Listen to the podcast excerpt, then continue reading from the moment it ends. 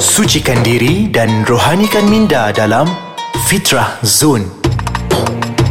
Assalamualaikum warahmatullahi wabarakatuh. Terima kasih sekali lagi bersama dengan saya Da'i Luqman menerusi Fitrah Zone di podcast Ais Kacang pada kali ini. Alhamdulillah Uh, bertepatan dengan dengan tagline saya sewaktu mana dalam da'i dululah. Ilmu meningkat baru menyengat. So pada hari ini kita nak tambahkan ilmu kita. Mudah-mudahan ilmu yang kita ada ini akan menyebabkan kita menyengat dekat dunia ini dan insya-Allah menyengat juga di akhirat kelak. Jadi tuan-tuan dan puan semua orang inginkan anak yang soleh. Ah, kalau orang kata apa kalau orang yang dah berkahwin ni selalunya nak anak anak mesti nak yang soleh. Kan? Di antaranya sebab apa? Ah, tapi sebelum tu kita nak dengar dahulu di antara yang disebutkan oleh Allah Subhanahu Wa Taala dalam Al-Quran berkaitan dengan soleh ni menerusi surah Al-Baqarah ayat 82. Ah, ayatnya ataupun ayatnya berbunyi A'udzubillahi minasyaitonirrajim. Walladzina amanu wa 'amilu وعملوا الصالحات أولئك أصحاب الجنة هم فيها خالدون صدق الله العظيم yang bermaksud dan orang-orang yang beriman serta beramal soleh mereka lah ahli syurga dan mereka kekal di dalamnya Tu dia seronoknya menjadi orang yang soleh ni tuan-tuan dan perempuan. Dan dikatakan dalam Al-Quran ni juga telah mengatakan bahawa orang yang beramal soleh, orang yang menjadi orang yang soleh, orang yang menjadi anak yang soleh ini telah dijanjikan oleh Allah tempat mereka di dalam syurga. Allahu Akbar. Itu adalah dambaan semua kita sebagai orang Islam. Kan semua orang kat dunia ni kalau kita tanya lepas mati nak masuk mana mesti nak masuk syurga. Uh, walaupun orang Islam ke ataupun orang yang belum Islam sekalipun mesti nak masuk syurga. Tama-tama kita pun mesti nak masuk syurga. Jadi kalau masuk syurga ini kunci yang pertama kita dah tahu dah kena menjadi orang yang soleh. Dan kebanyakan pada kita ibu ayah nak anak yang soleh.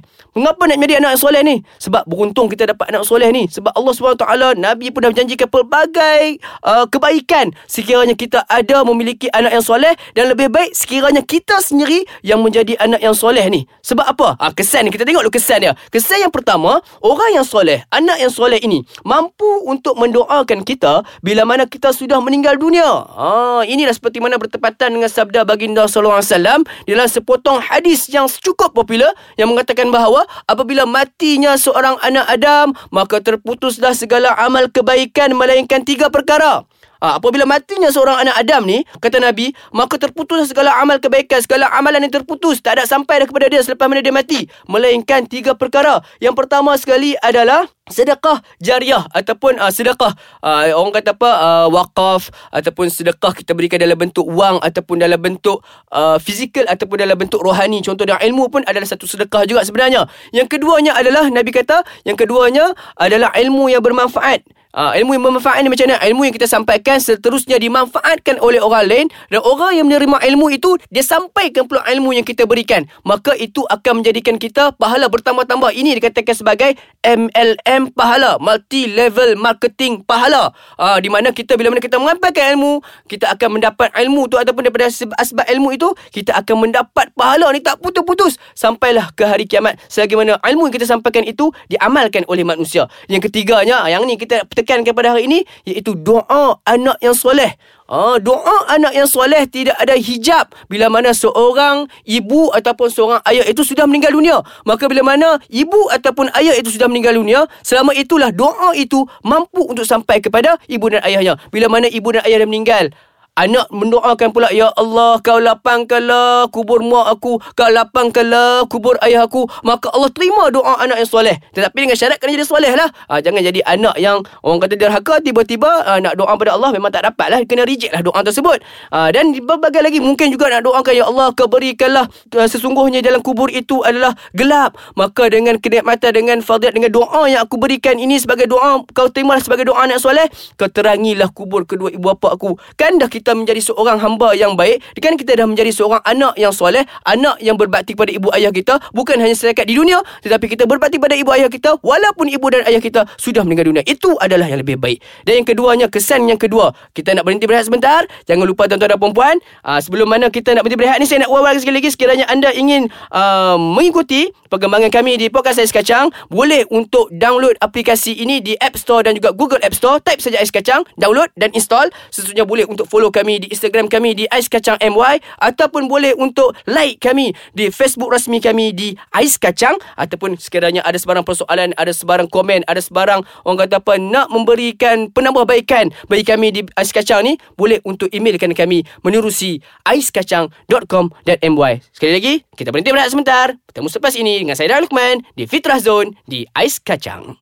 Terima kasih, syukron kerana masih lagi bersama dengan saya Dan Lukman di Fitrah Zone di podcast Ais Kacang. Hari ini kita membincangkan tentang kehebatan anak yang soleh. Seperti tadi saya telah menyebut, kesan yang pertama bagi anak yang soleh ini iaitu mampu untuk mendoakan kepada kedua ibu bapanya bila mana mereka sudah meninggal dunia. Okey, kelebihan yang kedua bagi anak yang soleh ini adalah anak soleh sudah semestinya akan berkhidmat kepada kedua ibu bapanya sehingga akhir hayat mereka. Ah, anak soleh, anak yang baik ini sudah semestinya akan membantu, akan menjaga, akan menyara ibu ayahnya yang sudah tua.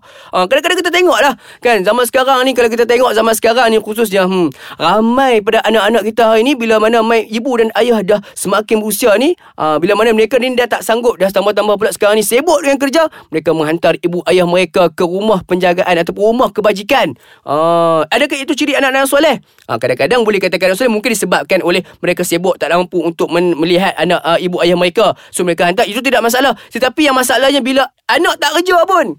Kan kerja duduk kat rumah saja. Uh, tambah pula ni kadang-kadang ada pula anak yang duduk kat rumah ni dah dah besar tua dah umur 40 50 tahun dah duduk dengan mak ayah. Masih lagi mak ayah kena sarah. Yang ni bukanlah ciri-ciri anak yang baik. Uh, maka sekiranya kita ni seorang anak soleh sudah semestinya mereka akan terus berkhidmat kepada mak ayah kita sejak daripada mereka kecil sehinggalah mereka sudah dewasa. Waktu kecil dulu uh, mungkin mereka masuk tahfiz, doa pada mak ayah kita. Itu juga satu khidmat. Doa mendoakan kepada kedua ibu bapa itu juga ada satu khidmat. Tambah pula bila mana mak ayah sudah meninggal dunia, maka dia teruskan lagi berdoa. Itu bermaksud dia masih lagi meneruskan khidmat kebajikan dia kepada ibu ayah dia. Uh, itu adalah orang kata satu ciri ataupun satu uh, sifat yang sangat baik yang ada pada diri seorang anak yang soleh. Dan yang ketiganya, uh, bagi anak soleh ini akan menjadi saham pahala bagi ibu bapanya tak kala mereka melakukan kebaikan. Ah subhanallah. Ah bila mana seorang anak soleh ini melakukan amal kebaikan dengan asbab mak dengan ayah dia ni yang telah berkorban untuk uh, si anak ni pergi menuntut ilmu, si anak ni untuk mengaji al-Quran, si anak ni untuk menambahkan ilmu agama, maka pada saat itu ibu dan ayah ini mendapat saham pahala yang berterusan. Uh, selama mana anak dia ni berkhidmat untuk agama, anak dia ni uh, berkhidmat, uh, contoh dia anak dia berkhidmat untuk memberi ceramah tetapi disebabkan oleh asbab mak dan ayah dia menyara dia waktu kecil maka anak yang soleh ini terus berkhidmat kepada mak ayah dia mak ayah akan terus mendapat saham pahala terusan Allahu Akbar mudahnya nak buat pahala kan mudahnya mendapat pahala daripada sisi Allah Taala pastikan kita memiliki anak-anak yang soleh. Okey, jadi tuan-tuan dan puan kita duk bincang kesan-kesan kesan-kesan ni tapi kita tak tahu pula macam mana langkah kita nak dapatkan anak soleh. Bagaimanakah langkah kita jadi anak yang soleh? Jadi untuk menjadi anak yang soleh, untuk menjadi orang yang soleh, yang pertama sekali langkah yang pertama sekali yang paling penting adalah perlulah kita beriman kepada Allah dan hari akhirat. Ha, nak jadi anak soleh, nak jadi orang yang soleh, pastikan pertama kita beriman kepada Allah. Dan keduanya kita perlu beriman juga dengan hari akhirat. Uh, beriman dengan akhirat ni maksudnya macam mana? Maksudnya bila mana kita tahu bahawa hari akhirat tu ataupun kiamat itu akan berlaku. Dan bila mana kita sudah tahu bahawa kiamat ataupun akhirat itu akan berlaku, maka kita buat persiapan. Ha, jangan kita duk ingat kita beriman ada hari kiamat, ada akhirat saja. Tapi kita tak beriman ataupun kita tak melakukan kebaikan, tak bersedia pun untuk menghadapi akhirat ha, ataupun menghadapi hari kiamat ni. Ha, itu merupakan ha, satu tindakan yang tak wajar dan tak sepatutnya. Jadi kalau kita beriman, kita mengaku kita beriman kepada Allah, kita mengaku kita beriman pada hari akhirat, maka kita perlu buat persiapan. Bagaimana buat persiapan? Yang pertama sekali itulah kita masuk ke dalam langkah yang kedua, kita mengajak manusia untuk melakukan kebaikan. Nampak orang tak solat, kita ajak dia solat. Nampak orang tak puasa, kita ajak dia puasa. Kita nampak orang tu dah kaya tapi tak mengeluarkan zakat, kita suruh dia keluar zakat. Maka itu cukuplah sekadar kita mengajak manusia ke arah kebaikan. Kadang-kadang ni mungkinlah ada sahabat kita ni sedih. Kan sebab mungkin dia tension ataupun mungkin sebab dia putus cinta, awet tinggal dia. Uh, maka kita memberikan ataupun mengajak kebaikan, kita ajak dia beri dia nasihat-nasihat yang baik. Itu adalah cara-cara untuk kita melakukan kebaikan. Yang seterusnya, langkah untuk menjadi seorang anak yang soleh, yang ketiganya adalah dengan mencegah manusia daripada melakukan maksiat. Ah, melakukan maksiat ni nampak ada member nak keluar date nak keluar apa nak keluar pegang-pegang tangan halang. Jumpa member tu kata kat dia tak takutkah kamu kepada Allah Subhanahu Wa Taala? Allahu Akbar.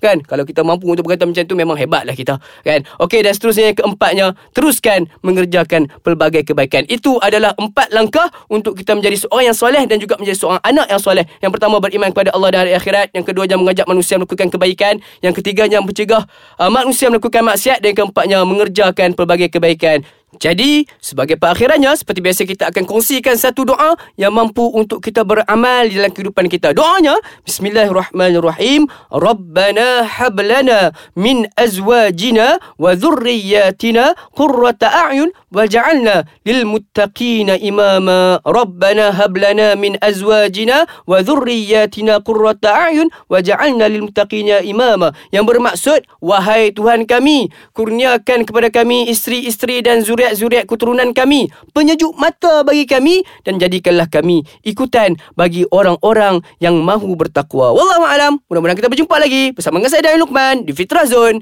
di podcast Ais Kacang, sejuk-sejukkan jiwa, tenteramkan hati bersama dengan Ais Kacang. Assalamualaikum warahmatullahi wabarakatuh.